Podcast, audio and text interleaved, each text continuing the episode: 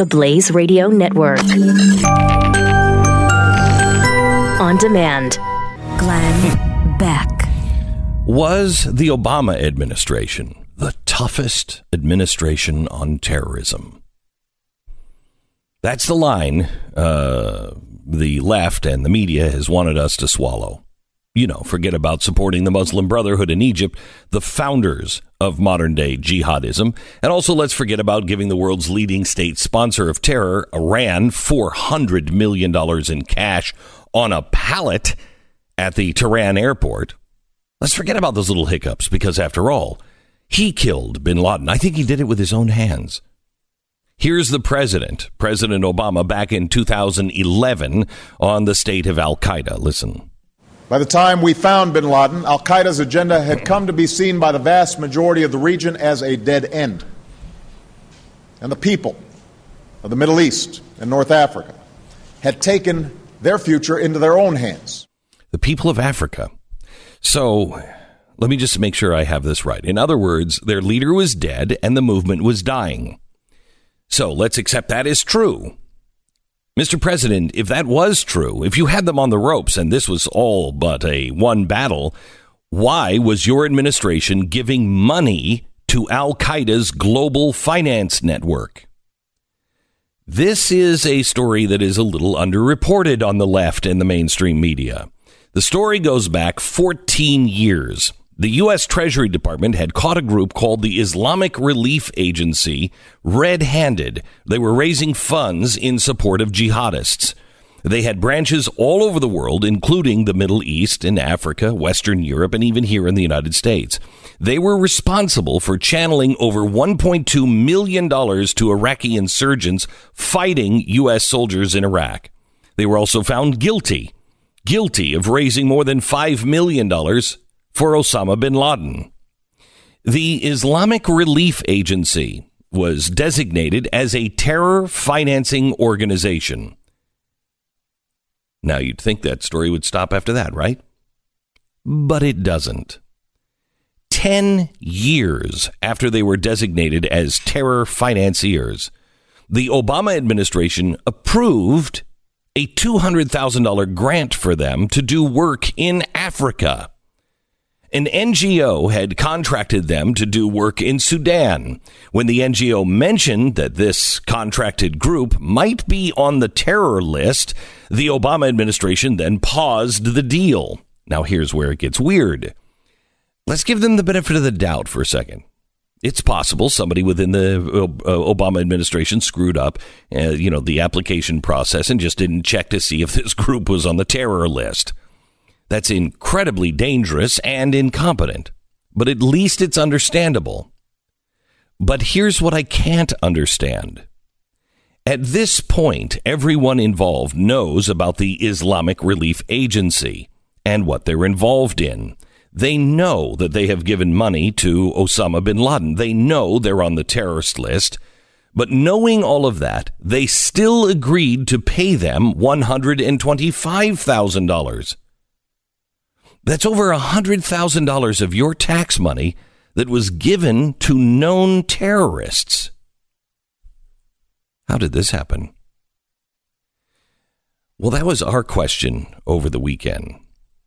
There's one U.S. government agency at the center of all of this. And boy, do they have a strange knack for being directly in the middle of some of the darkest and most secret things our government is involved in. It's disgraceful, it's disgusting, it's dangerous, and it's still going on. See who I'm talking about tonight on TV on theblaze.com.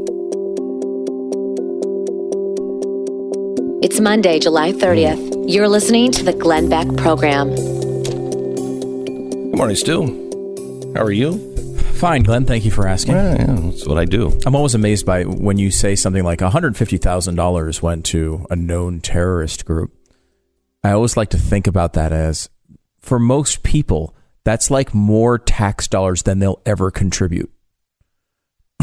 like, so you will go through your entire life paying taxes and maybe you know it's a couple hundred thousand dollars for your entire life. All your work, your entire life, all the money you ever gave to the government just went to a terrorist group. Congratulations, you win. We are so we are so we are so Oh. screwed up. There's a uh, there's a story um, out of Texas today where they are now talking about renaming the city of Austin. They have already renamed seven streets that they deemed worthy of immediate action. And they now want to rename the city of Austin. Now, Stephen F. Austin is known here in Texas as the father of Texas. He is the namesake of, of Austin. He's the guy who carved out the early outlines of uh, Texas. Um, he is um, he is also he's also the guy who attempted uh, uh, opposed an attempt uh, by Mexico to ban slavery in a in a province called Tejas. So he said if the slaves were free, they would turn into vagabonds, a nuisance, and a menace. So we've got to change the name of Austin now. This is what the city of Austin is doing. They are just rewriting history. They're just erasing. How, how do you how do you do that? How do you do that? Who is oppressed by the name Austin? It's a it's a progressive utopia. It is becoming the San Francisco of Texas. Thank you, California. And now they're claiming that in this progressive utopia, they're so oppressed. How? You took over the city. How are you oppressed? And so now they have to change our history. Over the weekend, um, I was recording the uh, audiobook uh, for uh, the new book that's coming out September 18th. It's called um, uh, Addicted to Outrage. And I read this story, and I had just read this section of the book. And I just, I, I, I want to read it to you. As we search for truth, let's first remember who we are. America's history with slavery is an abomination. Frankly, the people back then were monstrous. I mean, how could they not be? It may not have, you know, been in their home or even their neighborhood, but they knew slavery was going on. The food they ate, the clothes they wore, the fabric, cotton was was picked and made by slaves. They may not have been able to hear the lash and the crack of the whip, but all they had to do was think about it. But they refused. We should now, in this century, judge and condemn them. And it's important to do so, to set ourselves apart and signal our virtue. Because just as this generation has passed judgment on past generations, we too shall be judged and condemned by our children and our children's children. They will ask, how could they have possibly cared about some entertainer who tweeted stupid stuff? Or spend days going back and forth online asking, do you see a blue dress or is it a gold dress? They knew that the food that they ate and the clothes that they wore were picked and made by slaves. Or is it somehow different now? Judge the founders, and we too shall be judged. Why are we not today leading the charge to free the slaves that are currently in chains? There are more in bondage today than the entire 400 year period of Western slave trade combined. What people now say about the founders is just as true about us today. We may not be able to hear the lash and the crack of the whip, but all we have to do is Google it. Hashtag slavery is out of control. Hashtag hashtags don't count as actually doing something. I can see my ratings now, minute to minute. This is something new. And I know that every time I speak about freeing slaves in today's world, my ratings go down. I have shared the stories of the way radicals now fund their diabolical plans in organ harvesting. We have taken two cells off the streets when we kicked in the doors of their surgery centers in the Middle East. These are Christian Yazidi slaves and even Muslim orphans who have more value as parts than people. But people in radio and television and online beg me not to talk about it. Now, let's be really careful of asking the honest question here, because once you hear the answer, you're going to be faced with the choice. The question is, why? Why don't people want to hear it? Answer because all of those who have been oppressed by a statue are selfish, self centered crybabies and cowards. And quite frankly, the rest of us are too comfortable in the belief that by expressing our outrage toward those crybabies, we're doing our part. The choice is dogpile with outrage over my answer and do nothing or do your own homework and find the truth for yourself. And instead of focusing on the crybabies, maybe we work together and lead and stop slavery today.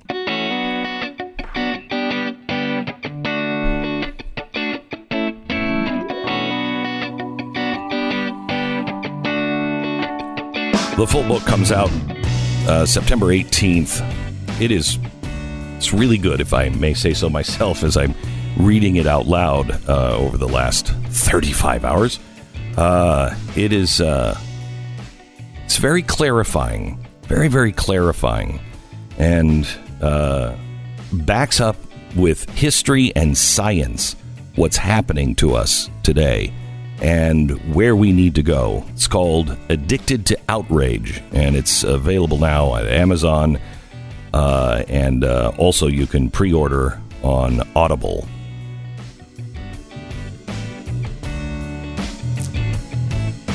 Once again, sensitive personal data has been exposed in more data breaches for nearly two months. An authorized party reportedly used stolen usernames and passwords to log into online accounts of certain major department store websites. Customer data such as full names, addresses, phone numbers, email addresses, birthdays, payment credit cards, and expiration dates have all been compromised now. With your personal information, with your personal information from a data breach, criminals can open accounts, they can file tax returns, they can buy property, and so much more. It is, uh, in a connected world, really easy to destroy your life really quickly. That's why the new Lifelock identity theft protection is adding the power of Norton security to help protect you against the threats to your identity and your devices that you can't easily see or fix on your own. Now, nobody can stop all cyber threats or prevent all my identity theft or monitor all transactions at all businesses. But the new Lifelock with Norton security is able to uncover the threats that you might otherwise miss. So Go to lifelock.com, lifelock.com, or call 1 800 Lifelock and use the promo code BECK. You get an extra 10% off your first year if you use the promo code BECK at lifelock.com, lifelock.com, or 1 800 Lifelock. That's 1 800 Lifelock, promo code BECK, and get an extra 10% off. So, what the media is not. Uh, discussing, and it is the fuel that feeds Donald Trump. Uh, and the reason why I believe that this next 2020, the election of 2020, will not be a referendum on Donald Trump. It'll be a referendum on who runs against Donald Trump. The thing that nobody is paying attention to is the two states. There, there's two two Americas now and it is the America of I don't even want to say traditional values because that, that isn't even it. The America that understands, generally speaking, the Bill of Rights and says, look, we can all get along and let's, you know, let's, let's just work this out. And maybe I want bigger government or smaller government than you, but generally we're okay. The other America is now quickly becoming the Democratic version of America, where it is hostile to different thought, where it is uh, it, it claims that everything about America is racist, that the hierarchy must be taken down, that men have no power other than to rape women. This is the choice. The choice of 170 different genders or two and I can live next to somebody who's, you know, wearing a skirt and I just don't have to like it and I don't have to say anything and I don't have to, you know, applaud every time. I would say, "Oh my gosh, Bert, that is the most lovely blouse I have ever seen." We don't have to say that, but I don't have to hate him either. You do have to say Caitlyn Jenner is beautiful, though, right? You, well, yeah, in You do both have to say Americas, you have Both to say, Americas yeah, no require that. matter, no matter, Mm, no matter how uh, How? I'm sorry. What are you about to say? how good okay, she looks in a swimsuit. Okay. we have to make sure we say it. that's sec. Why? Why are you objectifying her? Hmm? How, why are you objectifying Caitlyn? Uh, Unbelievable. I don't have an answer. I don't have a good answer. Okay, so so uh, this is the problem. The problem is is that uh, America, d- the Democrats are are fully in on postmodernism, which means anything that anything that is remotely involved with the building of the Western culture is bad because it is it's why it's why mathematics have you heard that mathematics are racist? You've heard that right?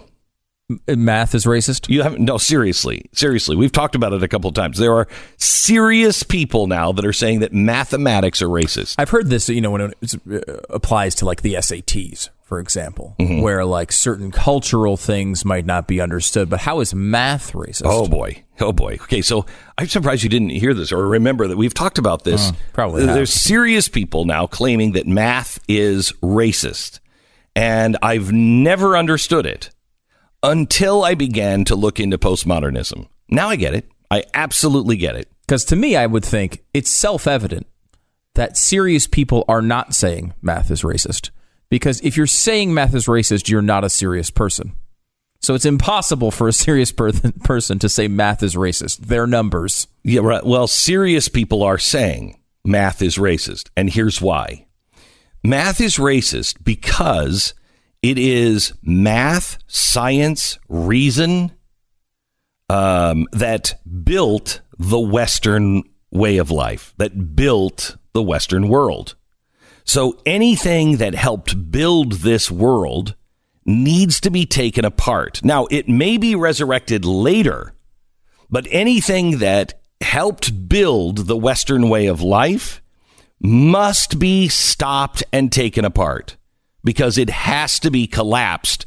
And then it can be resurrected under a new name or a new regime or whatever. But everything that helps keep this together or helped build it has to be taken apart. That's how you get to a place where mathematics is racist. And we have to not roll our eyes at that because there are there are serious people. Now, I, I, like Stu says, I don't think you're serious. Right. But they do. They are. And people are taking them seriously. and they are in serious positions of education.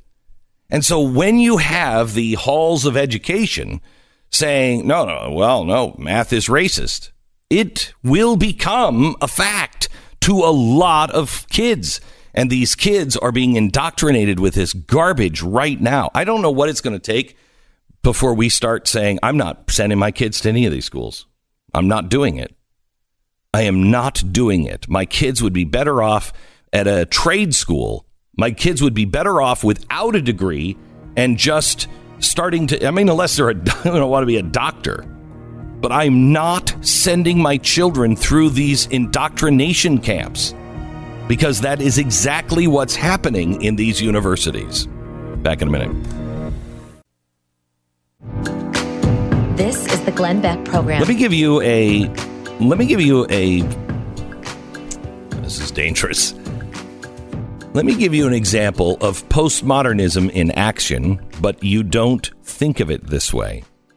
You think of it as uh, a um, as supporting your president or supporting your party, but it is actually postmodernism. The new poll out $12 billion to aid farmers that have been hurt by the tariffs. Now, what, what is that story?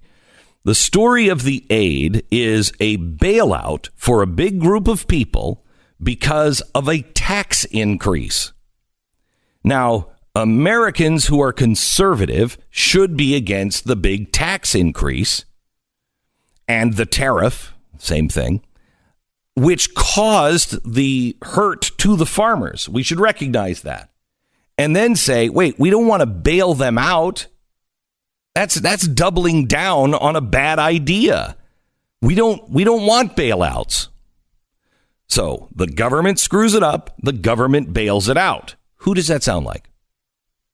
That that's Democrats. that's Democrats. That's a Democrats. Right. That's a progressive idea, right? The taxes, and then because of the damage that the taxes do, you have to bail somebody out. Mm-hmm. Okay, that's that is the Democratic Party. $12 billion aid to farmer hurt by tariffs. Are you for or against it? In favor, 78% of Republicans, against 22% of Republicans. In favor, 34% of Democrats oppose 66% of Democrats. Wait. Can anybody be honest?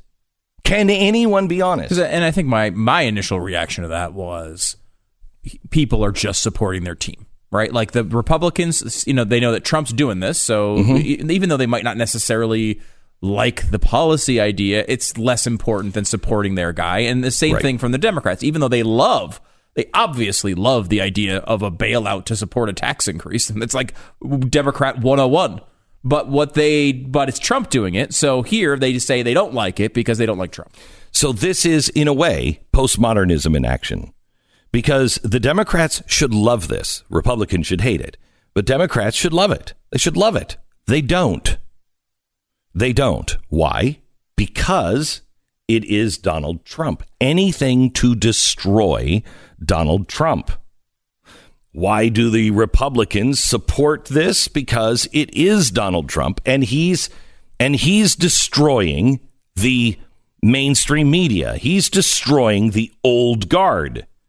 So it is destruction that is making us not reason, destruction that is making us go here. Now we can we can say that it is about my loyalty, but it it really is about destruction. You're loyal to him because you see him kicking down the doors of power. Mm-hmm. Correct? Um, and they are opposed to him because they see him. Uh, you know, I, to be honest, they see him as a jingoistic uh, raw, rah America, let's make America great again. That goes against everything postmodernism is. So they have to abandon reason. the hardest thing about postmodernism and the thing that we have to understand otherwise we're never going to be able to even fight it it's it's it's the same as uh, as progressivism. Until you could say, no, there is a difference between a liberal and a progressive. Until we understood that difference, it wasn't just word games, it was vitally important to understand and expose it. The same thing with postmodernism. Postmodernism. What is the modern age? The modern age is the age that was developed under science, math, reason, study, honest questioning. Fix reason firmly in her seat. That's what created the modern world. There was no magic anymore. You had to prove it scientifically. So we get to Karl Marx. And Karl Marx, what is his theory? Stu, what's his theory? That all of the workers are going to eventually what? Uh, unite. Workers of the world will unite, and they will come together to overthrow the the evil fat cats. Yes, they're going to overthrow capitalism and anybody who has anything, and they're all going to share. Well, a we know human nature well enough to know that in the end, nobody shares. Nobody shares. Uh, if you have absolute power, you are not going to share that power, and you're not going to f- share your stuff because you'll uh, end up saying you know, me and the rest of these guys, we're the ones doing all the work. We deserve it. And they isolate themselves, and it ends up in Venezuela. Okay. So at the turn of the century, and starting in the 1850s, people believed that the workers would rise up. And they did. That's what unions were for. And unions were, at the beginning, communist organs. That's all they were. They were trying to unite all of the workers to rise up against the evil robber barons, whether they were robber barons or not. So the unions start, progressivism starts, because progressivism says, now this is before all the hundreds of millions of dead, progressivism says communism is the way to go.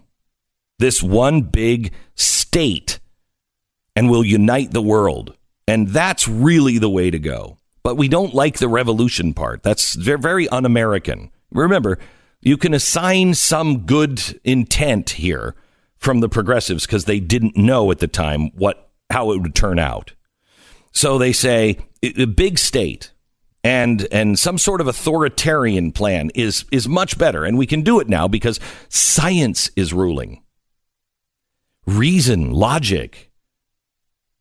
So they don't they see the they see the revolution in Russia they don't like the revolution in Russia uh, but they think that Stalin is the guy. Then Mussolini steps up to the plate, and Mussolini doesn't have a revolution.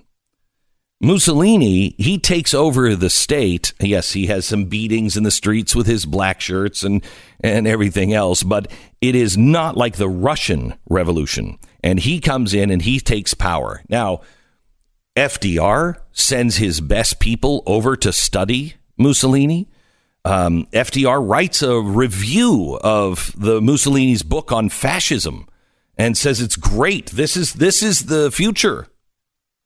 So all of this is happening, and then fascism falls apart. And what fascism was was communism says workers of the world, but Mussolini figured out because it was right after World War One. Wait a minute, all the soldiers here they didn't fight for all of the countries of the world. They fought for Italy. So we're going to take this communist idea and just make it a nationalist idea because that is a better way to get everybody into a one totalitarian state. So they were both socialists and both for complete control, state run. Well, about 1940, 45, it's all falling apart. By 1950, all of the communists see what's happening. The people in Europe have just fought against Russia and fought against uh, uh, fascism. And in America, we're starting to be very, very prosperous. We're, we're, we're exploding. And people are starting to have TVs and phones and houses and cars and two cars. And they realize these SOBs are not going to rise up. They're not going to rise up. They want the creature comforts. And somebody says they don't know that they've been hypnotized. They oh my gosh, this system is so evil. They're just being they're just being bought and they don't know that they're even in slavery and they have no idea that they are oppressed. Ding, ding, ding, ding, ding. The first bells of postmodernism. How do we take the West apart? How do we tell people in the West that they're all really oppressed? What they have to do is they have to start splitting us into little teeny groups. Like fascism learned, it's nationalism. But if you split it down even into smaller groups, you can divide even a country. And so we have to split everybody into their own oppressed groups, even those groups that don't think they're oppressed. They're in an oppressed group and we can split them all apart. But then to do this, we must discredit the entire system. We have to tear it all down because there's no way you can build anything off of the back of this system. It must be entirely new. So we have to split everybody apart. We have to show how they're uh, oppressed. Then we need to discredit every system we need to, to, to have riots in the streets, chaos in the streets, with no one having any idea of what is true, what is not true. And then when it burns itself down to the ground, we will come out on the other side and we will build our new utopia. That's where we are, guys. That's where we are. We're beyond the progressives. Progressives weren't the ones that wanted all of the riots in the streets. Progressives were the ones who said, I don't want revolution. I want to take it step by step. Still, their idea is one state run government, but they didn't want revolution. Postmodernists came in and said that is the only way to tear it entirely apart and to be as vicious and ruthless as we can possibly be. Because Americans and the people in the West, they don't even know how oppressed they really are. It's important for us to know this so we can spot it and not play into it. I told you years ago, chaos is the operative word. It is going to be the word that um, that historians will write about this time period. And the people did not see the chaos that was being inflicted upon them, i.e., China, uh, i.e., uh, Russia. They did not see the chaos that was being inflicted on them, nor did they see the chaos that they were furthering and spreading themselves. We cannot be agents of chaos. We must, if we're going to preserve not just the country anymore, this is bigger than our country now. If we are going to preserve the Western way of life, we must again to use reason and logic and science and dare I say, faith, faith, at least in one another. All right, I want to tell you uh, about our sponsor this half hour. It is uh, American Financing owning a home has never been easier and it continues to be an incredible investment. Whether you're, you're buying your first home, your next home, or even an investment home, let American Financing customize the right loan program for you. And they'll give you free approval or pre approval. Uh, they'll give it to you fast. They will let you know exactly how much home you can afford. And you can expect faster loan processing thanks to in housing underwriting and decision making. So, American Financing please, before this gets any worse, please, if you have an adjustable mortgage, again, please uh, get a fixed mortgage. Please. And American Financing can do that for you. They have an A plus rating with the Better Business Bureau and over 1,800 Google reviews. They offer the e sign so you can sign your documents in the comfort of your own home. They have no upfront fees. They have, you know, utilization of every loan in the industry and they can customize a loan program and term to fit your financial needs. They're licensed in all 50 states. If you need a loan or you want to refi, please call American Financing. 800 906 2440. That's 800 906 2440. Or online at AmericanFinancing.net. American Financing Corporation, NMLS 182334, www.nmlsconsumeraccess.org. Glenn Beck. Uh, welcome to the program. Let's go to Mike in Tennessee. Hello, Mike. Beck, you get better every day where most talk show hosts get stale. You just Well, love your analysis. Thank you. Um, let me develop a quick thought here. I know, I know you're up against a hard break, but uh, back in the 80s and 90s, there was a group that used to, if the IRS took someone's home, collectively pool their money and buy it back. And it pulled the teeth of the IRS. They lost that power. Now, I don't believe in any subsidies. 95% of the federal government should go away. I hate them. Uh, this to me is not political. This is business negotiation to tell China if you think that you're going to mess with our farmers because of fairness, that we want to have equal tariffs, you know, let's have none of them. But if you're going to do 20%, we're going to do 20. We're going to fund them. And I'll tell you what, do it to our electronic industry. We're 20 trillion in debt. What's another trillion? Do it again to our farmers. We'll add 20 billion more. Well, This is a negotiating strategy, in my opinion. Okay, well, Mike, it, it might be, and it's my hope that it is, but you're you're leaving out one important part, and that is, uh, what's another billion to add to our debt? What's our trillion to add to our debt? Well, China is basically our bank. So, I mean, if they are our bank, it's one thing to say, hey, we've got the money. It doesn't matter. It's called FU money. That's what it's called. And you're right. That is the best way to negotiate. Unfortunately, we have to go get a loan from the bank we're telling FU to. And it doesn't always work out quite so well. Thanks for your thoughts. Glenn Beck. Russia currently appears more interested in hacking the U.S. electrical grid than interfering with our midterm elections. Oh, well, that's a relief. Last week, the Department of Homeland Security confirmed that Russian military intelligence has been hacking into the control rooms of power plants all across the U.S., and they've been doing it for the past year. Shouldn't we? Shouldn't we have? I mean, shouldn't this been on t- TV a little bit? Oh, just, I mean, just a little bit. So far, so far, they appear to have stopped short of trying to take remote control of the plants, which they did in the Ukraine in 2015.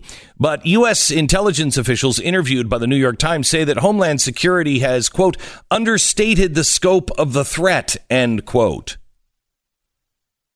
Yes, it's our, it's our power plants. That would, I mean, huh. President Trump was briefed Friday on U.S. cybersecurity efforts to protect the midterm election systems.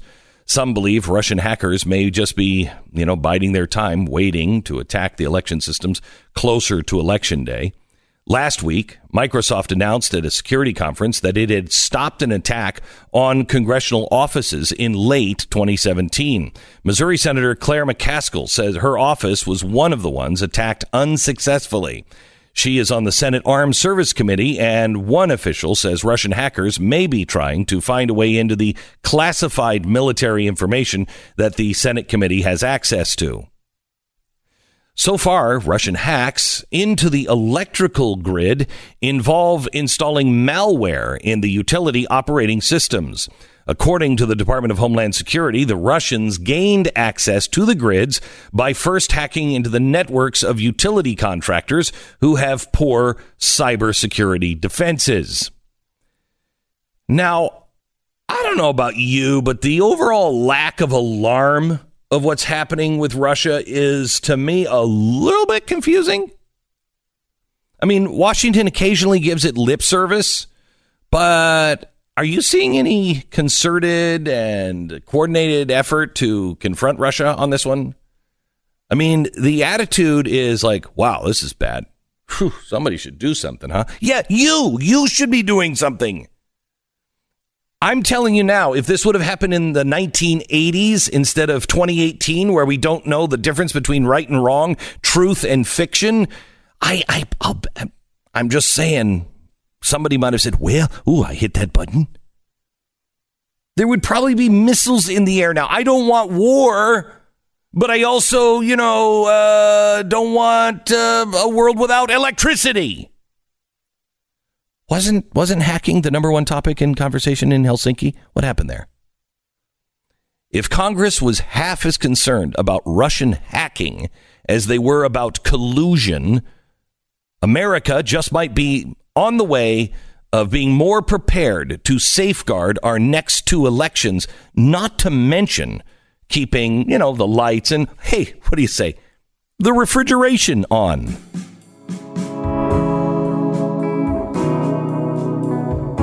It's Monday, July 30th. You're listening to the Glenn Beck Program.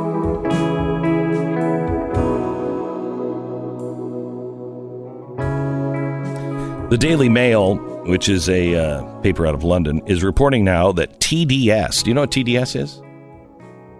TDS. Ah, I have TDS. Uh, Trump derangement syndrome. Yes. I, I was going to say that It can't It- be what he's referring It to. It is TDS. Okay. Trump derangement syndrome. they are now reporting that doctors are saying this is a real thing. It's a real thing. Oh, I think it's definitely a real thing. Oh yeah. I mean, it definitely seems like it's a real thing. Well, it's a real thing by choice. I think it's a real thing by choice. You weren't born with TDS. No, I I don't think you were born You- with it. It you, seems like you it's- have to decide. I'm going to live my life this way. You do. You do. Because I- there's I no suppose. Facts involved. Uh, Listen to this. Therapists across the United States say that ever since President Donald Trump took office, patients have been experiencing more anxiety, and it is affecting both Trump critics and supporters. Okay, well, that is not TDS. That is just, yeah, we, we're we're headed towards a civil war. We're not headed towards anything good here, and we all know it one way or another. This this cannot last the way we're headed. It's just not going to last. Several therapists spoke to Canada's CBC News saying that many of their patients have a fear about the country's future. Yeah. Welcome to it. Democrats. Hey, yeah, we've been here for a while. We were here. We were here in the second term of George W. Bush. So think how tired we are. Fear about the country's future and if Trump will blow us all up. okay, now I, that one. mm, I mean, do you actually have that fear? that Trump will blow us all up. Yeah. No, I don't I have the Uh, feeling not, not, is. not, not the way of like, I'm going to destroy America. but I mean, get us into a war and all of a sudden the missiles are flying. Uh, I, I mean, yes, Yeah. I have Yeah. some worries over that. I mean, I know I, I, people who love Trump might think that that's you know, uh, I, I would. I, there's a fear of that. I think with every president. I mean, look at JFK. Almost did this, right? We were close with JFK. Every president, we have a giant military with one person, generally speaking, in control of the, the biggest weapons in it. And so, at any moment, any president uh, could make a mistake or do something wrong So that look. lists, that leads to something like Let that. Let me Yes. give you instead of a um, instead of some sort of conspiracy theorist that you know Donald Trump is just he's just trigger happy. Well, let me show you a way that it could logically happen. Stu, what is China the most afraid of right now? What are they actually preparing for by 2020? Do you know? I don't know. Okay. Well, you actually do, but you haven't you haven't obsessed on it like probably I have because I have a condition. You do. Um, it's not TDS. It's no, something it's else. Not. No, it is something, something, much more serious. Okay, yes. so, uh, wh- what are they doing? By 2020, they are going to have a social, Oh, the social network thing. Yeah. yeah, social media scores. Yeah. Cre- Okay? Social credit scores. And what is that for? I mean, to control their populace. Right? control the populace. It is mm-hmm. exactly the it's exactly the thing that everybody saw with if you ever watched Black Mirror and you mm-hmm. saw that episode where you can't travel, you can't get a car, you can't get a job if your social media score is low. You are trapped. That's exactly what this is. And at the same time, they are building these massive facilities. And these massive facilities are education centers. Well, we should point out too, because I think if you happen to miss this uh, show that we did a few weeks ago when we talked about this, it's not like somebody's rumored to start this. This is a policy that has already begun to be implemented in Yeah. China. They are actually at so that means if you say something bad about the government, you would lower your social credit score, and if you do that enough, you would not be able to travel. You would not be able to get benefits from the government. You would not be able to get a job. You can't have your children go to school. Right, all I sorts mean, of just yeah, uh, Yeah. basically to keep everybody in line, and it's a way to monitor them. and it is it is already being implemented and it will be fully implemented by 2020 that's according to mm-hmm. president xi so i mean it's it's a done deal it's a done deal okay so they're afraid of their populace why are they afraid of their populace they're afraid of their populace because they cannot stop growth if they stop growth people will starve if their economy has a blip at all, people will starve and they know revolution is around the corner. So they now have to get control of their people to know exactly where they are, give them all kinds of really bad punishments to make sure they all stay in line.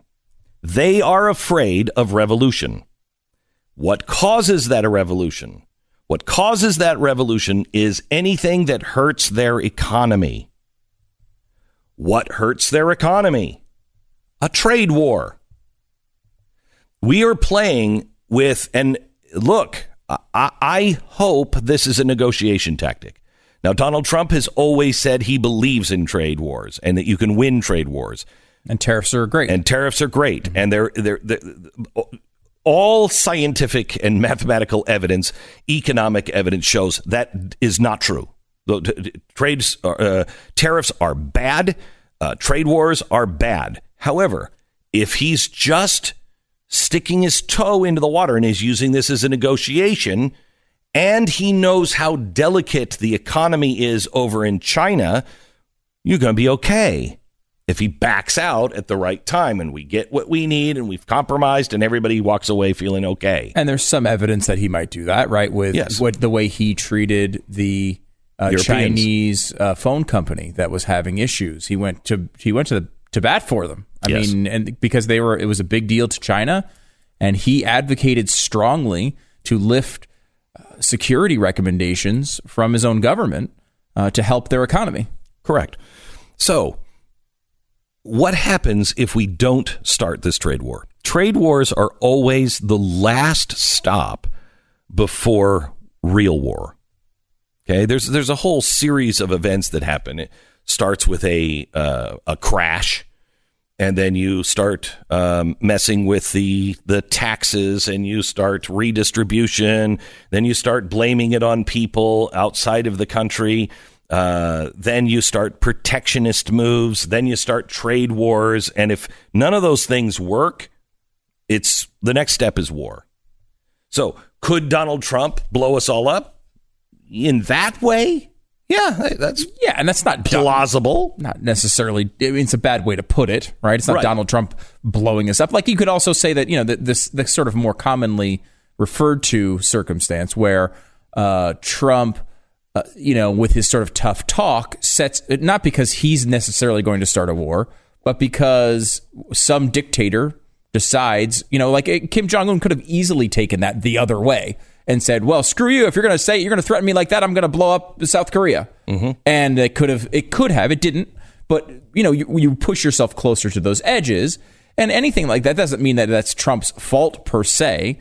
In that, you know, i the person who fires the weapon is the one responsible for it, right? Just like in any right other but situation. they, but th- I- i'm trying to find a logical reason Mm-hmm. why you could why you could freak out right now okay Mm-hmm. Sure. but those those logical reasons are, are just as valid as it was when barack obama was cozying up in the middle east through benghazi through the takedown of Syria, through the uh, the help to ISIS, and to the support of the Arab Spring. You know, I could I could make a case and did every night that that's a very dangerous thing. That could upset the balance in the Western world, and it could cause all kinds of chaos in Europe, and it would cascade over here, and we're all screwed. That was really valid. It was not only plausible, it was possible, and much of it happened. but we're still here. The problem here is Trump derangement syndrome. People don't understand that it's the same thing that the right has been feeling. We felt exactly the way you do now under Barack Obama. The difference is you still have the mainstream media. You're already violent, and you still have the mainstream media batting for you. We didn't.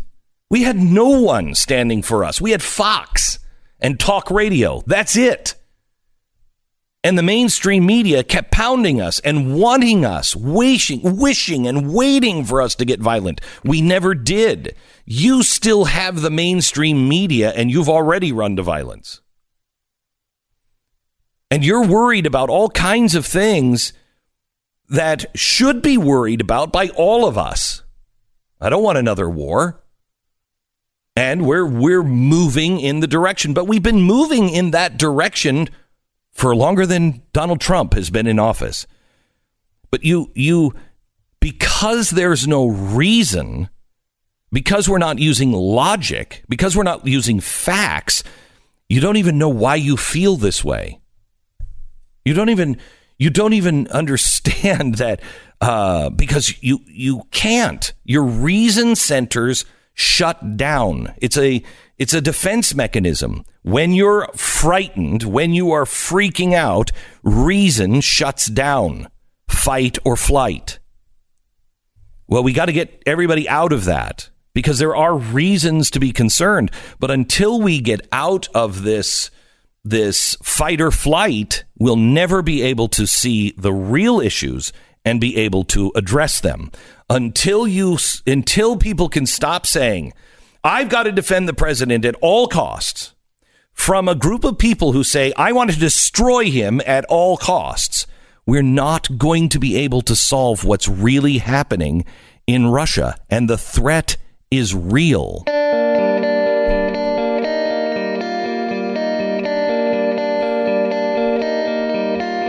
Sponsor this half hour is Liberty Safe. It was July 23rd. Liberty Safe was invited by uh, President Trump, along with Vice President uh, Mike Pence and members of the administration, to participate in the uh, Made in America product showcase at the White House. Uh, and they brought uh, this big, beautiful Liberty Safe into the White House, and it's, I mean, it's sitting there. don't know which room that's in but only 50 manufacturers from 50 states were invited to attend, and Liberty Safe was selected because of its commitment to American made safes. Liberty Safe showcased, showcased its huge presidential 50 safe. Vice President Pence said he was really impressed with it and, and loved the beauty of it, et cetera, et cetera. I've never seen them in white, but I mean, it is the White House. Staff members suggested that uh, all of the safes in the White House should be Liberty safes. A should be a Liberty Safe in your home as well. If you haven't bought your Liberty Safe, now is the time to buy. Liberty is number one in preserving homeowners' guns and valuables. And the reason is really simple they last a lifetime. They're made with the highest quality materials, and you can pass them on to your kids. I have Liberty Safes in my home and they are easy to use. They are quick to access. When I need to grab a gun, and I'll, you know, I've only done it once. When I need to grab a gun quickly, I can grab it quickly in a Liberty Safe. Go to libertysafe.com. Do what I do. Do what the White House did. Choose Liberty Safe. Liberty offering 12 months interest free on any purchase over $850. Liberty Safe. Simple, easy, secure, always protected. That's the Liberty Way. Let's go to uh, Bill in New York. Hello, Bill. Welcome to the program.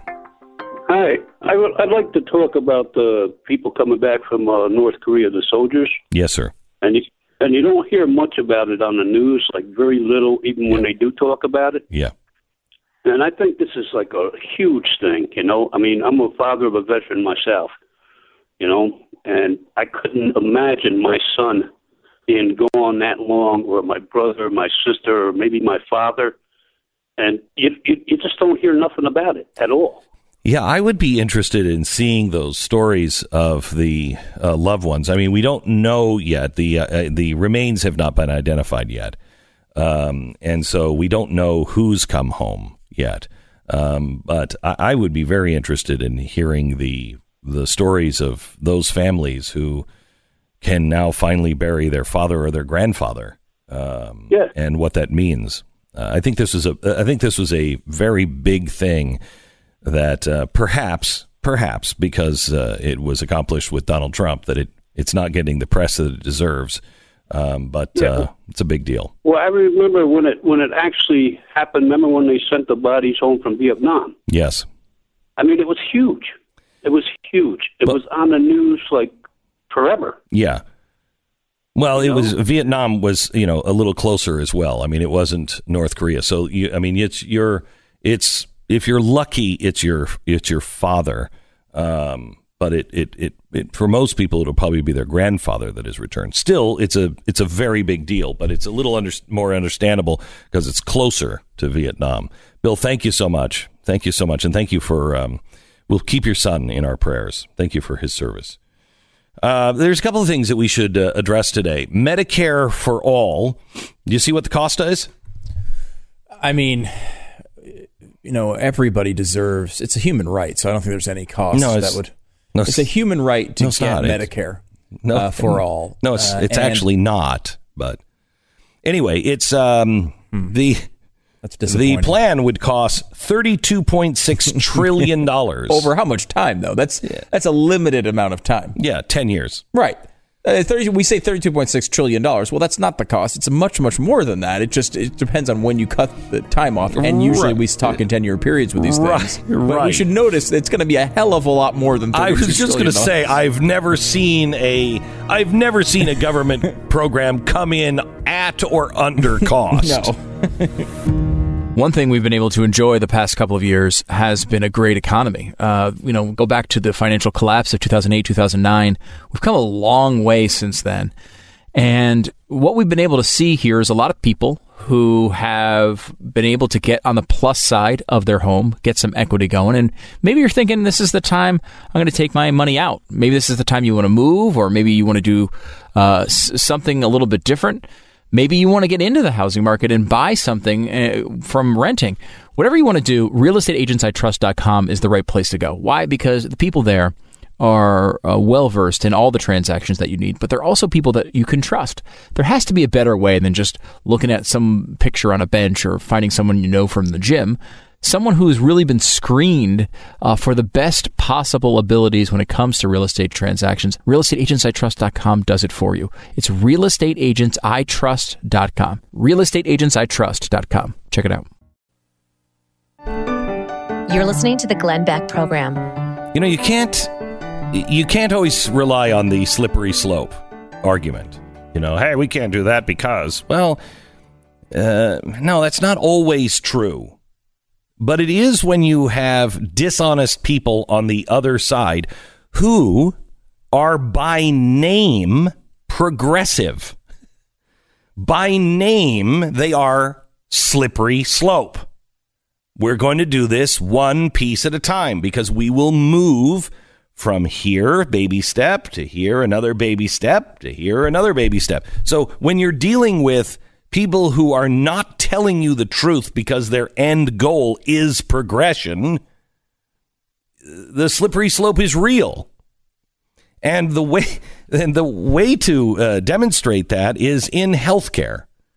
Now remember, the progressive ideal, the thing they've been trying to do for 100 years that they will all deny is that we until now we have wanted 100% everyone covered under one universal American health uh, uh, program. So there is no private insurance. There are there are no private doctors. It's just all government. It's like the VA for everybody. Oh, that's going to be good. Okay, that's what they've wanted. They've wanted it from the beginning. And you'll see it in honest uh, reporting. They'll say, you know, the dream of the Democratic Party for the last 100 years. It, it was not Obamacare. That was just a half measure. And it was designed to collapse. It was a Trojan horse. What was the guy's name at the Tides Foundation, Stu? You remember him? I don't remember his name, but I've always loved that clip because Yeah. he's so proud of it. He, he's like, look, you know, people are saying this is a Trojan horse for single payer. It's not a Trojan horse. It's right there. I'm telling you. It's, a, it's he's he's saying I'm telling you it is a path to single payer. Right. That was the designer, one of the designers of Obamacare. Right. And and the design was to collapse. It won't be able to last, so it will collapse, and that will cause people to say, take the next step forward. Universal health care, single payer, Medicaid, Medicare for all. I mean, and and look, this goes back long before Obamacare. It goes back to you know Lyndon Johnson, right? Like the idea you can't get everybody covered under a single payer, but what if we do just the most needy? And what about just old people? And what about you know? And you start taking out different sections of it, and you still picking away. Now Obamacare was just people who couldn't, who didn't, couldn't, weren't on Medicaid, but couldn't afford insurance. Now we got those people, and they just slowly have chipped away until you know basically we're at the point now where most people have some portion uh, of their health covered by the government, a good chunk of them at least. And it's always promised that it's going to be better than what we have. Mm-hmm. Well, it never is. It never is. You go try to get prescriptions. I mean, Canadians drive across the border all the time to buy prescription medicine. Why? Because they can't get it in in Canada. Nobody will cover it in Canada. The government will decide what medication you can take. And if you're in a family like I'm in family, my daughter who has cerebral palsy and uh, and epilepsy, my gosh, the- medication alone is enough to bankrupt you. And you think she's going to be able to get the different kinds of medicines that she needs under Obamacare? Or I'm sorry, under universal health care with, with Medicare? No. It's already gotten worse because of Obamacare. So they have they've run the numbers now, and these are the numbers. You know, and Bernie Sanders looks at them and says they're pretty close to my numbers. Thirty-two point six trillion dollars over ten years. Stu, how much do we raise in taxes? We just had a record tax year for America. We gathered more taxes than in any other uh, in any other year in history. How much was it? Uh, let's see. U.S. government total revenue estimated to be three point four two two trillion. Okay, so this is 3.26 trillion over 10 years. So we've just raised the most amount of money that America has ever taxed her people. Has never raised more money than this. 30 34.6 30.4 34.2 For, for uh, for the the year for 3. three point four two two is estimated for twenty nineteen. Okay. So that's what we're getting. This program will be paid for by taxes. Now, we're already a trillion dollars in debt every year now.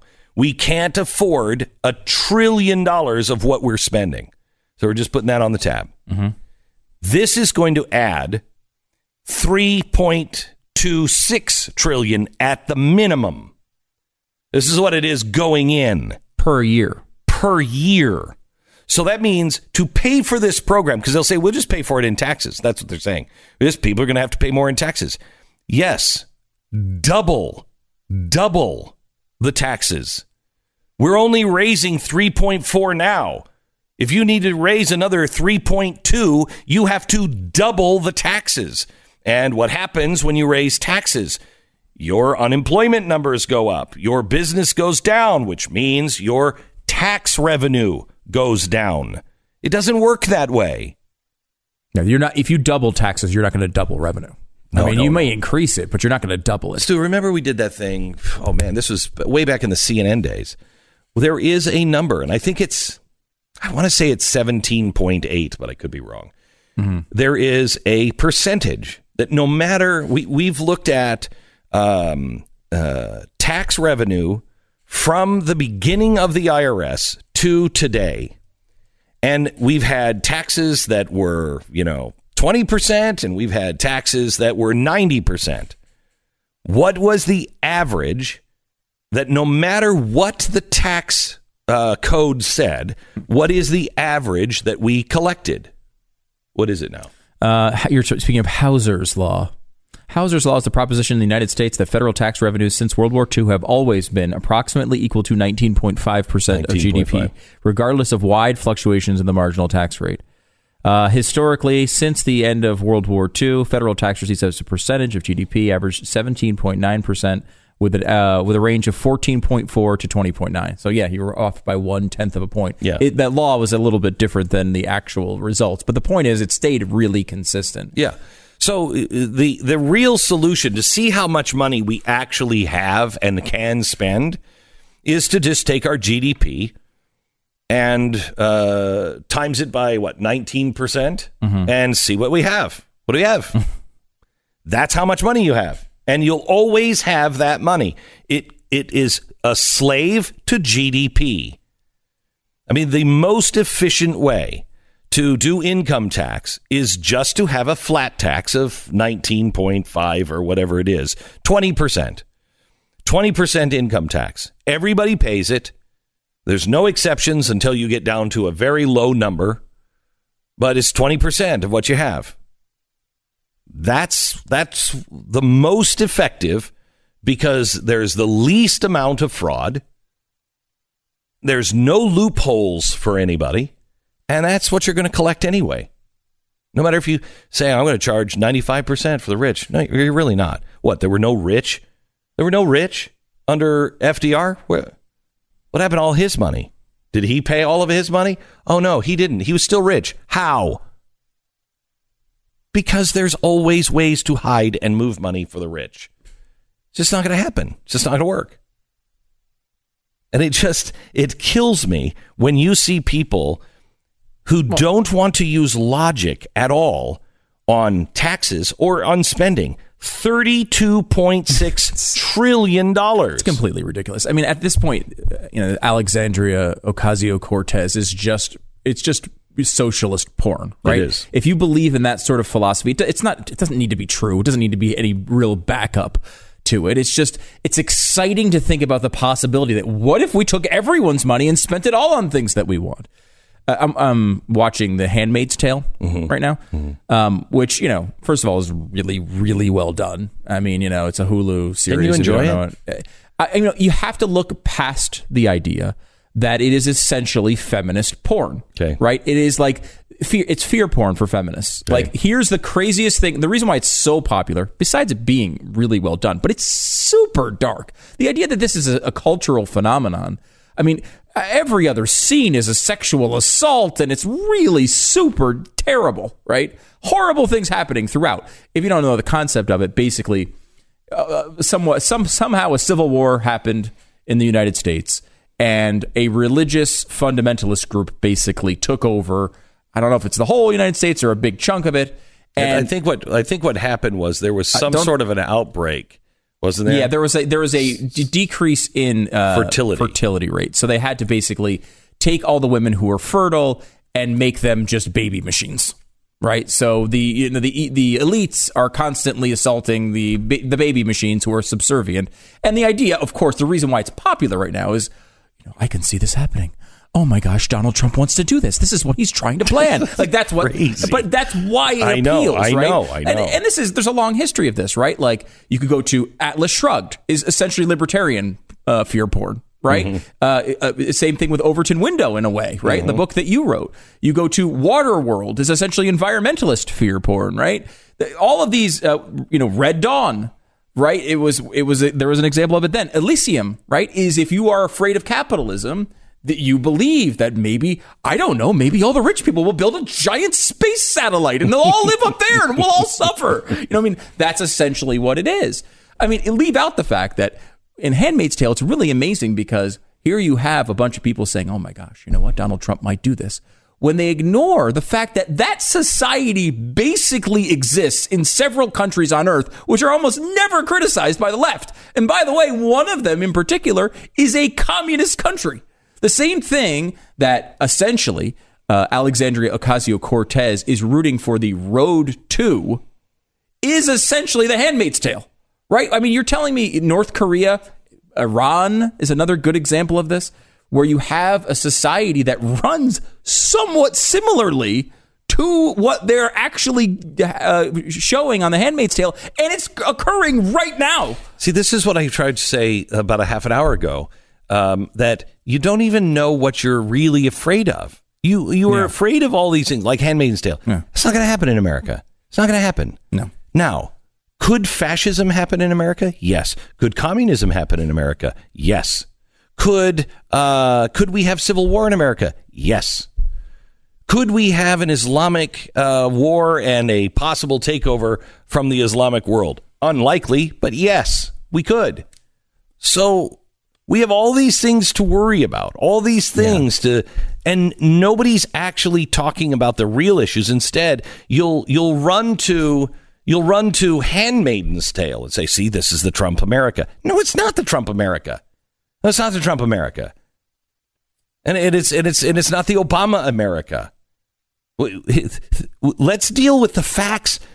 Aren't the facts scary enough? Why do we have to go to these shows and watch this dystopian future when this one's pretty frightening in and of itself? Let's make sure that those things don't happen by dealing with the issues at hand.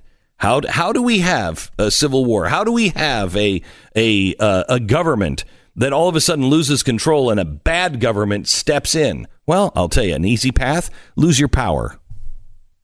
Oh, who's doing that? Is that in the news? Yeah, Russia hacking our power stations. What do you say? We work on that one.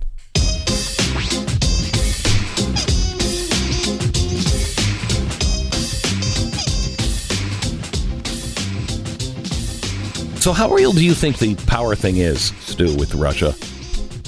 I mean, I think there's a constant effort by Russia to gain uh, pathways to influence our, our, you know, our country.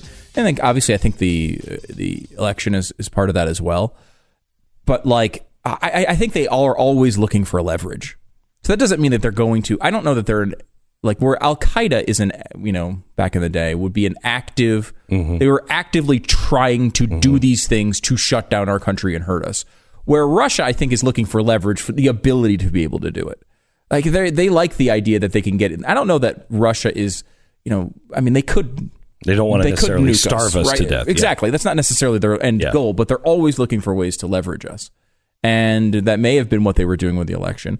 But we, I think that that is their. It- It's at least part of the goal, and they know that they have it in case they need it. Well, I mean, Putin said the next uh, war is going to be fought with ones and zeros and not missiles. I mean, wh- what happens to you and your family if this if this happens? You run to the grocery store. Let me tell you about our sponsor this half hour. It is um, uh, My Patriot Supply. Uh, I mean, w- when there's an emergency, and I mean a snow emergency, snow emergency. Uh, that's when people run to the grocery stores, and the grocery stores are packed or empty. If you don't have an emergency food supply, it's really time to do so. Here's uh, here's what makes this uh, this special this week. Uh, makes it really really simple. Each person in your household should have a two week emergency food supply from My Patriot Supply. Those food kits now are only sixty seven dollars. So take action now. Individual two week breakfast, lunch, and dinner food supply sixty seven dollars. Call 800 200 7163. That's 1 800 200 7163. Or you can go to my special website, preparewithglenn.com. Preparewithglenn.com. $67 for two weeks of food per person. It's only from My Patriot Supply. And only this week, 800 200 7163. 800 200 7163. Or preparewithglenn.com. 98. Uh, we have to talk next hour. We have to talk about Mission Impossible. Uh, this is uh, it's getting 98 in Rotten Tomatoes. 98. That's insane for an action movie too. It's And like, it's two hours and like 47 minutes. oh my oh jeez. I know. I 247. My wife told me that don't as we were walking in. I said, "How long is this?" She said, "249." I was like, "Oh my gosh." It is worth every second. We finished it and we were like, "Oh, if we had time, we'd go again. It's like it's like Really? Yeah, it, it really was. It was like it was just such a great ride that it's like, you know, if you could if you you know, you're on Space Mountain and you get to the end and you're like, "Go again." Yeah. without the line. Without the line. Okay. It's really, really good. Back in a second. Glenn Beck. You know, I, I, I just think that social media is maybe making us a lot more dumb. Do you think? There's, there's currently a hashtag being pushed by the BBC that is out right now. Hashtag no more boys and girls.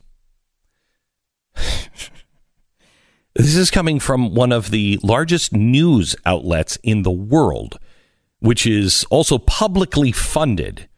They just ran an experiment where they dress up boys in girl clothing and girls in boy clothing, and then they sit back and watch as volunteer adults go to play with them. Now, there's some high level science here. I, I don't know if you know this, but um, you probably have no idea what the results are going to be. what happens when these adults sit down with a girl dressed as a boy and a boy dressed as a girl? Let's go straight to the video. I think she liked that pink pink dolly the best. If I were to tell you actually that Sophie is Edward, Ah, does well, that change anything? I maybe thought, oh, this is a little girl, so I have to give her little girl things. No way. Shut up. A little, like 18 month old, dressed as a girl, introduced as Sophie, and the woman gives her like little pink elephant to play with. Shut up. Who would have ever seen that coming? I mean, who would have ever thought that girls and boys might like different things? I, I, well, they don't, apparently. It's just us. I don't even know where to start on this one. First of all, I know he couldn't have been the only one disturbed to see these poor little kids dressed up in clothes they're obviously not used to, and then having strangers come in and repeatedly call them by some other name. I mean, this is honestly borderline child abuse, isn't it? Second of all, speaking of child abuse, what this video is attempting to do is to train parents to coerce their kids into not accepting who they are. Letting little boys be little boys and little girls be little girls is this, is not, as the BBC put it, conforming to a stereotype. That's called nature. Oh man, these people piss me off. Have they ever been around children before? I mean, I'm sorry. Uh, you could be my, my sister. She, yeah, she grew up in the '60s, and she's a hippie. She claims not to be, but she's a hippie. And she, uh, she said she moves out to Wyoming. Okay, who moves out to Wyoming except hippies? So, I mean, you know, from the Pacific Northwest, I just want to get away from it all. Get away from it all. It's it's you know it's 1980 Seattle. There is no all in Seattle in 19. I want to get away from it all. So she goes and gets away from it all, and she decides when she's pregnant, she has a boy, and she's not going to let them play with guns. So God forbid Uncle Glenn comes and gives them you know a toy gun or a truck. No, no, no. She gave up on that after she found her boys playing in the backyard, uh, you know, with sticks playing cowboys, Indians, army. It's boys. That's what they do. It's nature. Now, the BBC claims to be advocating empowerment, but I think they're advocating child abuse. Every generation in history of mankind has understood that males and females are different. Does that make one superior over the other? No. But we need each other. We're different. But if they can make you doubt reality, they can eventually make you believe in anything. And that is what this is truly all about. Mm. It's Monday, July 30th. You're listening to the Glenn Beck program. I don't know about you. I don't know any reason why I want to run to the movie theater and just escape. I, I can't think of a single reason that makes you just want to turn off reality.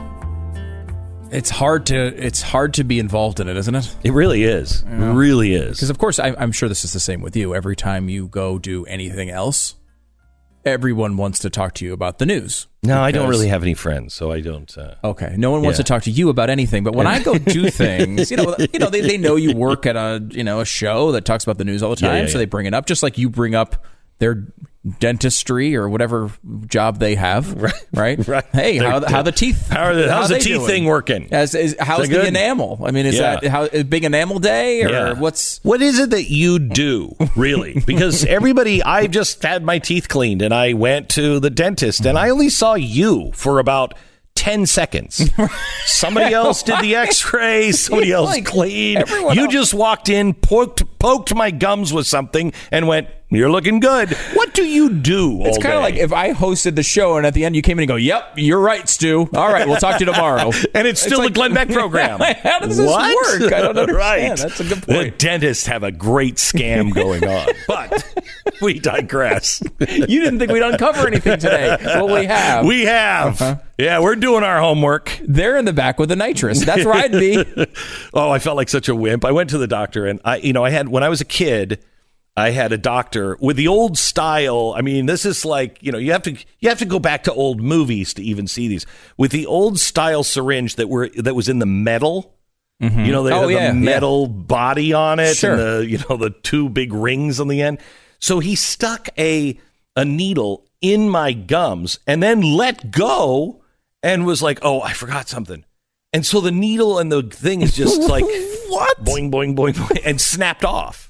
And so he had to go dig it out of my mouth. So I, anybody comes near me with a Well, dentist. what alley were you in that this No, doctor's I know, I know, I know, I know, I know, I know. I bet you do know. Yeah. He left a needle hanging Yeah. from your gums Yeah. and then it, broke broke. off. Yeah, it was really. I hope you got 10% off. I, we still went to the dentist. It was in those days where like we're not going to. Oh, it's just Bob.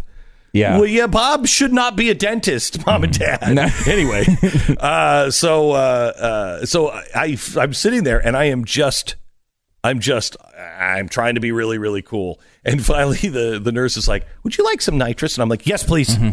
yes, please." It is. I felt like such a weenie. You're, Oh, you're I've- cleaning your teeth, and I am 100% on the nitrous bandwagon. This has been a huge change in my life recently. And, you know, a lot of people come on the radio talk about positive changes in their life. This is a positive change in my life. it? Okay. I'm doing a lot more nitrous. Uh, it's Are great. No, every time I go to the dentist for any reason, I actually just really enjoy it. I might stop is the- by this afternoon just to make an appointment. Exactly. But I'll I- need nitrous to do it. I know. Someone say that sounds like a drug problem. It does. It is. It is. But, But- it's under a doctor's supervision. Exactly. And here's the thing. I, I mean, because I'm one of the people who I can't believe we're talking about this now. I have uh, I, I had a one bad experience at the, the dentist a long time ago. Tell me about it. Uh, where uh, like just something happened and it hit a nerve and it really hurt really badly. So now every time I go to the dentist, all I think about is every single move in my mouth is going to do. It's going to cre- recreate Right, that right, reaction. right. Every time they come to me with with anything in my mouth, I'm like, "You're going to break that off in my gums." Exactly. right. It's irrational. Yes, Let it go. Completely Yeah. irrational. So I get nitrous every time I go to the dentist for any reason. And you know, ninety nine percent of the time it's you know cleaning. Luckily, I've I've been to the dentist a lot, so I don't I haven't had any te- tooth problems uh, that are of any serious note. But even for a normal cleaning, I I am absolutely on board. I don't I don't wait until something happens. I do it right off the bat. In fact, I call ahead and I said, you know what? Just to let you know, I know you never do this for anyone else, and they they they give me the little wuss treatment too. They're like, wait, you know this is just a cleaning, right? I go, yes, I do. And you know what? You, you know this isn't covered by insurance. Yes, I do. Now bring out the drugs. That's what I say. And they roll the tank Well, out there, that- and they put me under, and it's it's fantastic. So why is nitrous not more popular? I've asked Yes, the same question. Right? Why? And I and also I've asked I I may have done some research on how do I get a tank in my home. and you, might have I done might have done that. You might have. And so here's the thing. here's the issue. How am I going to take it home? Because I was thinking about one day. Right. You know, I had, I, uh, I had, uh, we had a, uh group outing, Mm-hmm. um, a, a friend's birthday party this weekend, and we went out, and as adults uh, tend to do, uh, Mm-hmm. not included in this room, uh, had a few drinks, and maybe a couple too many drinks Right. on Friday night. Right. Saturday, I woke up and felt like hell. Right. You know, and that's not a big, a normal occurrence for me at this point in my life, but it does occasionally happen. And I got, you know, this is this is what's so great about nitrous. You feel just as good as the greatest moment of that night drinking. The next in an, a half an hour, You're driving home, completely so- normal driving Right. home. It's insane, and I think that's also the downside of it, though, because the only you know, there's probably multiple downsides of it. Don't call me if you're some scientist, but the, the, the one of the downsides of it is, you know, 20 minutes after you pull this giant apparatus off your face, Right. You're no longer in, you're no longer anywhere near the great moments of nitrous, Right. Which, by the way, this this broadcast brought to you by the makers of nitrous, Right. Yeah, uh, sure. today.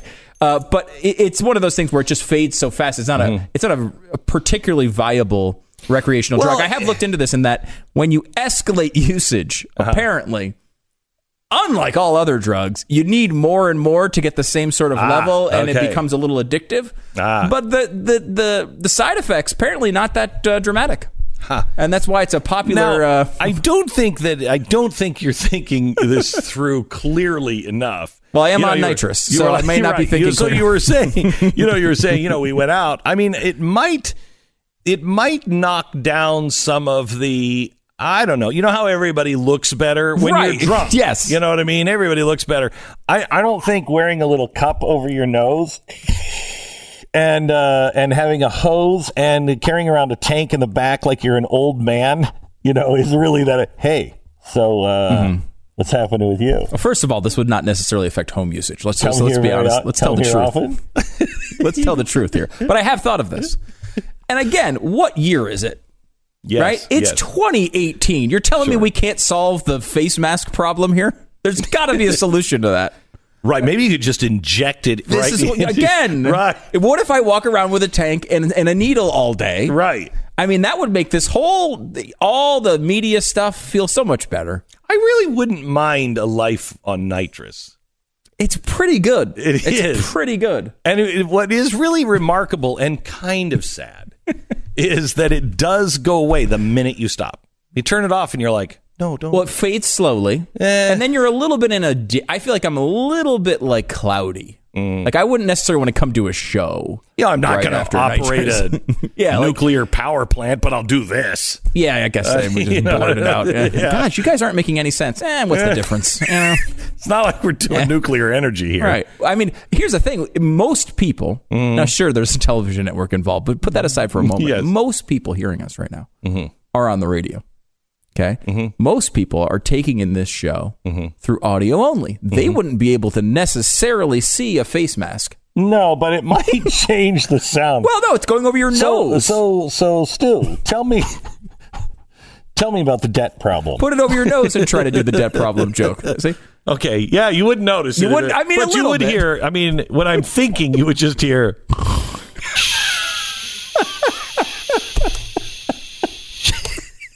Be a and it would be weird. it would be a lot of those there'd be a lot of those times on the air too where we would both just be staring into space and one of us would go hey wait a minute uh, what were we talking about Oh, I'll remind you, this break started with something different. I brought up dentist, and that's how we got here. I know I know So uh, you're thinking it's going to be more coherent? I mean, I can't be less.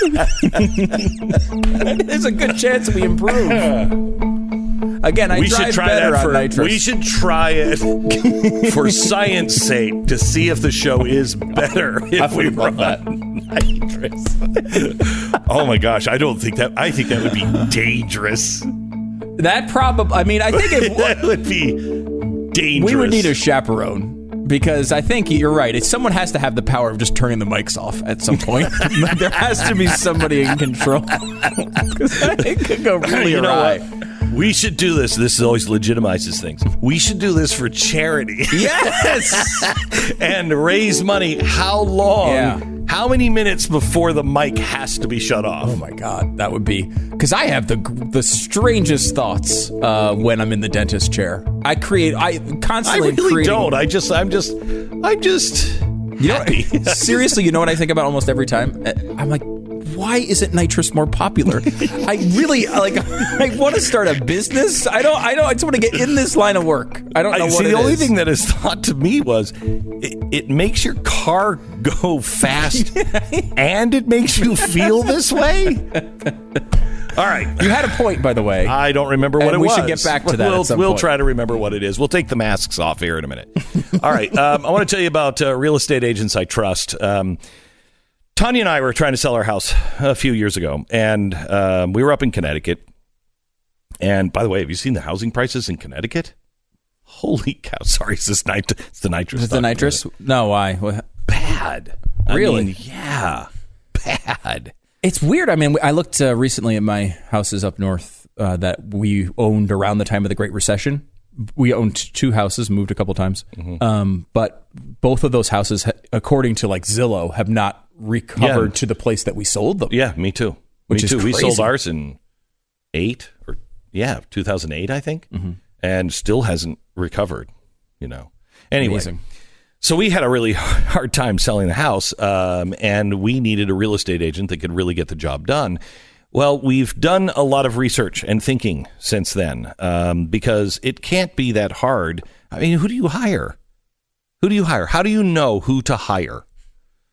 That's going to sell your house on time for the most amount of money, who who has the right marketing plan. Who do you do? What what do you do? You just trust an ad that you've seen? We have great agents uh, that are in this long term. They are the best in your area. They have the best marketing plan. They have the most amount of experience, and their track record is the best. Okay. They will help you every step of the way to get your house sold on time and for the most amount of money. You'll find them at realestateagentsitrust.com. You want to sell your home? Realestateagentsitrust.com. Go there now. this is a disturbing conversation we, have just stumbled into here with the Good new business line, Glenn. Come on. I don't think this sounds wrong. You got internet, you got. TV, Yeah. you got radio, you got books, And you got you nitrous. nitrous. I mean, I'm willing to head So up this how come department this isn't a bigger problem? I mean, this is much better than opioids.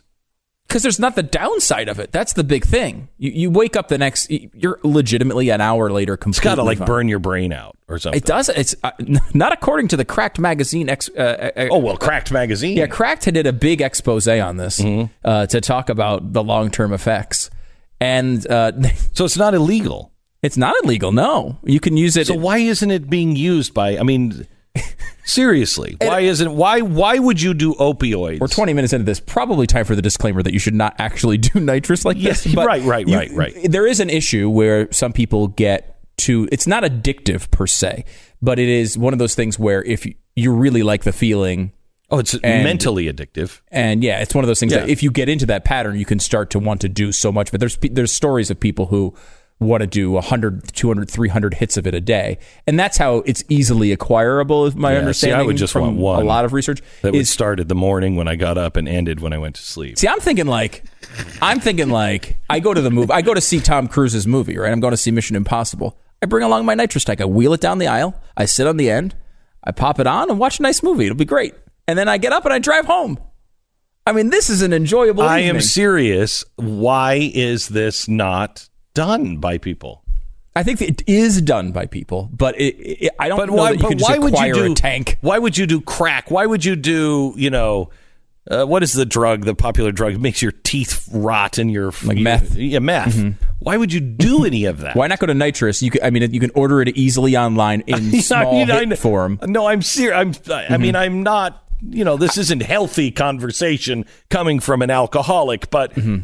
You know, if you're going to meth, uh, wouldn't you think? Oh, this is probably better. First of all, I could stop my nitrous anytime. It's I just don't I want could to. turn I the just tank like it. off. I, So I don't. I'm in full control. Uh, but no, I think it's because it's so it's so short.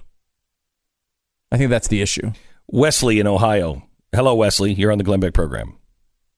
Glenn, privileged to talk with you. I talked to your screener about the nitrous in a car is different than the food grade nitrous that you're breathing. Good thing I haven't. Good thing I, I haven't tried to found- take a hit out of a car. It's found in the spray whipped cream in, in the can. Yeah, yeah, yeah. Mm-hmm. That same nitrous is in that can. That's what propels and causes the expansion of the cream. So if you hold the can upright and you ingest it, breathe in that. Yeah, no, those are called. What is it called? Whippets. Whippets. Yeah. right. Mm-hmm. That's called whippets. And that's not a good thing. No, it's not. That's the, it's the same nitrous as what you're talking about. But and what's the like, difference between the nitrous there and the nitrous in the car? We've only had thirty Even seconds. though I'm into the car business, I do not know the difference. But I wouldn't take any nitrous from a car. Well, no, I would. No, I would. I wouldn't either. I wouldn't either. Even if you were a doctor and said it was okay, I wouldn't do that. But I appreciate it. All right, thanks, Wesley. Back in just a second.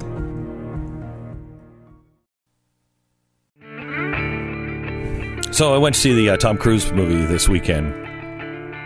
It is. I'm now. I'm a big fan of Tom Cruise. I'm a big fan of Mission Impossible series, uh, but I think each of the Mission Impossibles are getting better as they go. It's like the opposite of what you Yeah. know sequels used to be. It does seem that way. Yeah. I, I didn't like the early ones that much, Yeah. and the I- last couple have been really good. I thought. I did, but th- when you watch them, because the family we watched over the last you know four weeks, we'd watch one Mission Impossible building up to this, um, and so we've seen all of them, and they they're getting better. This one is the best by far.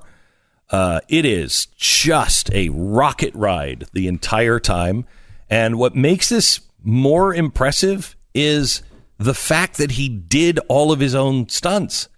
I mean, he learned how to fly a helicopter in a corkscrew dive, which is one of the hardest things to do.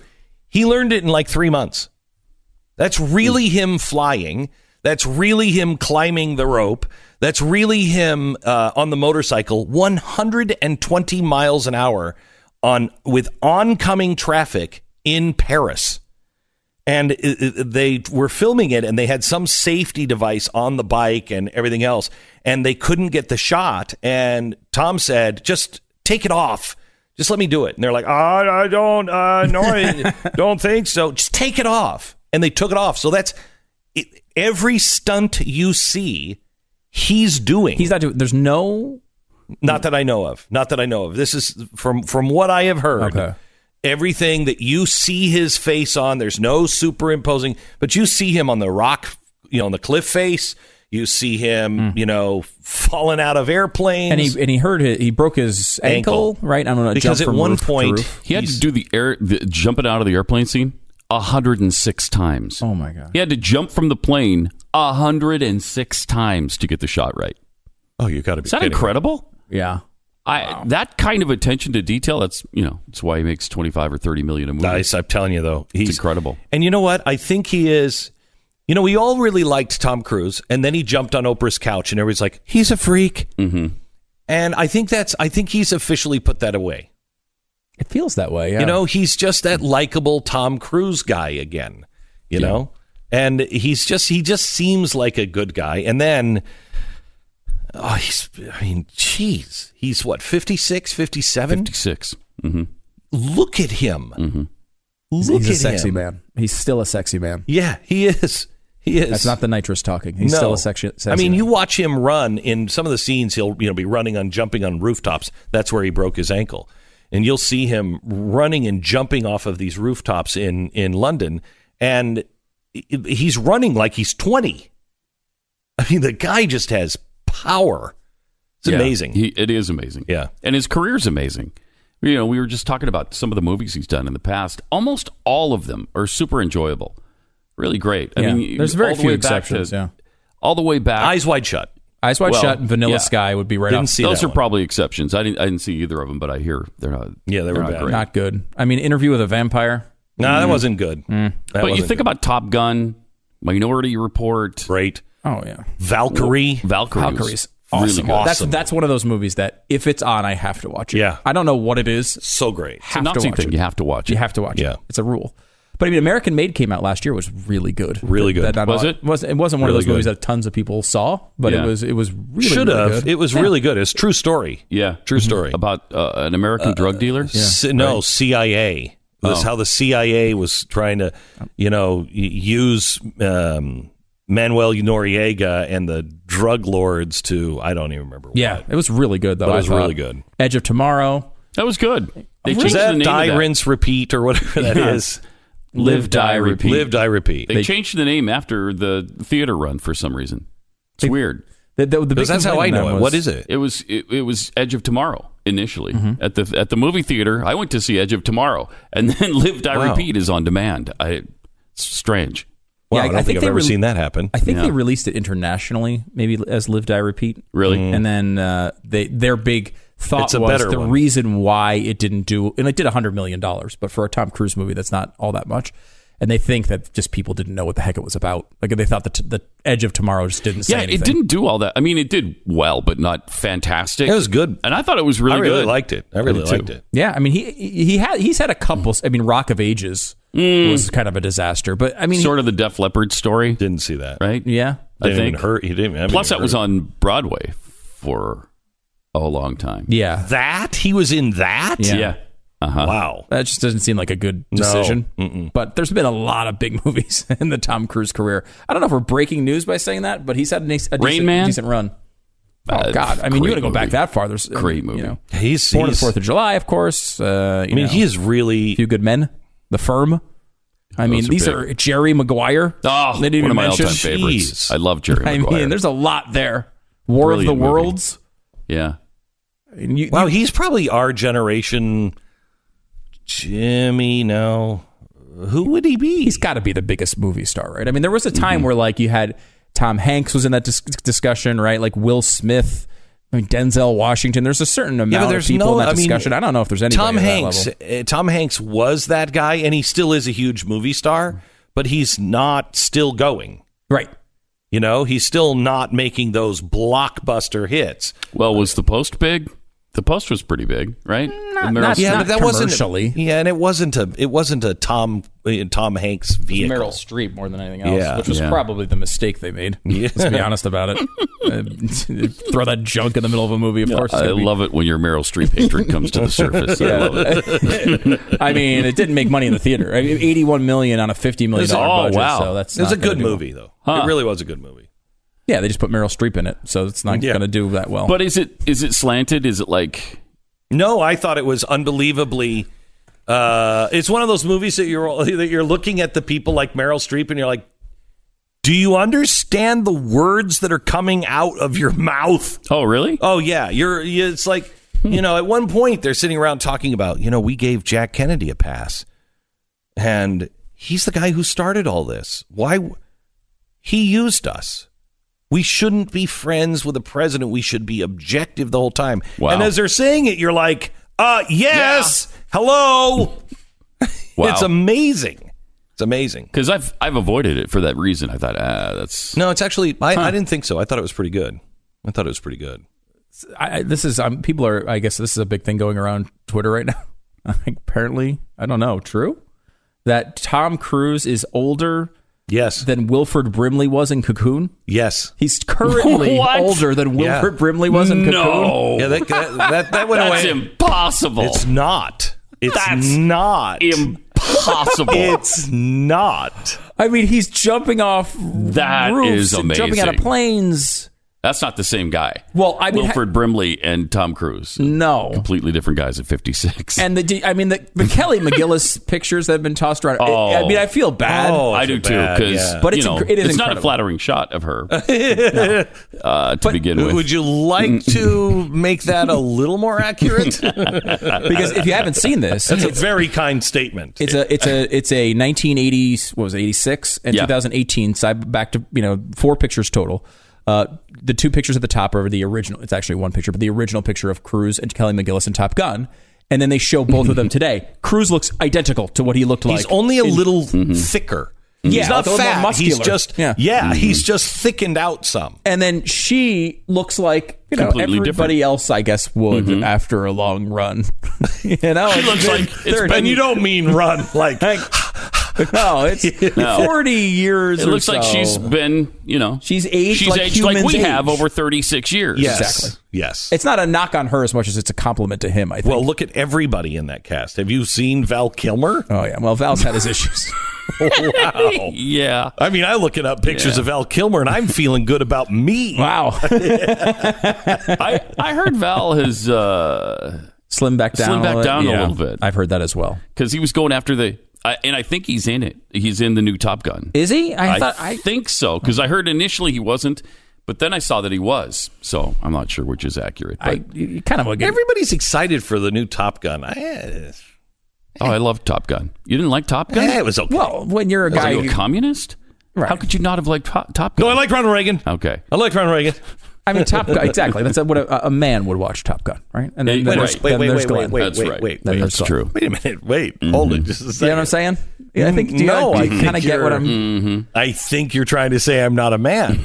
Oh yeah, no, it was pretty obvious. I guess then. in retrospect, I wasn't really. There's no veil there.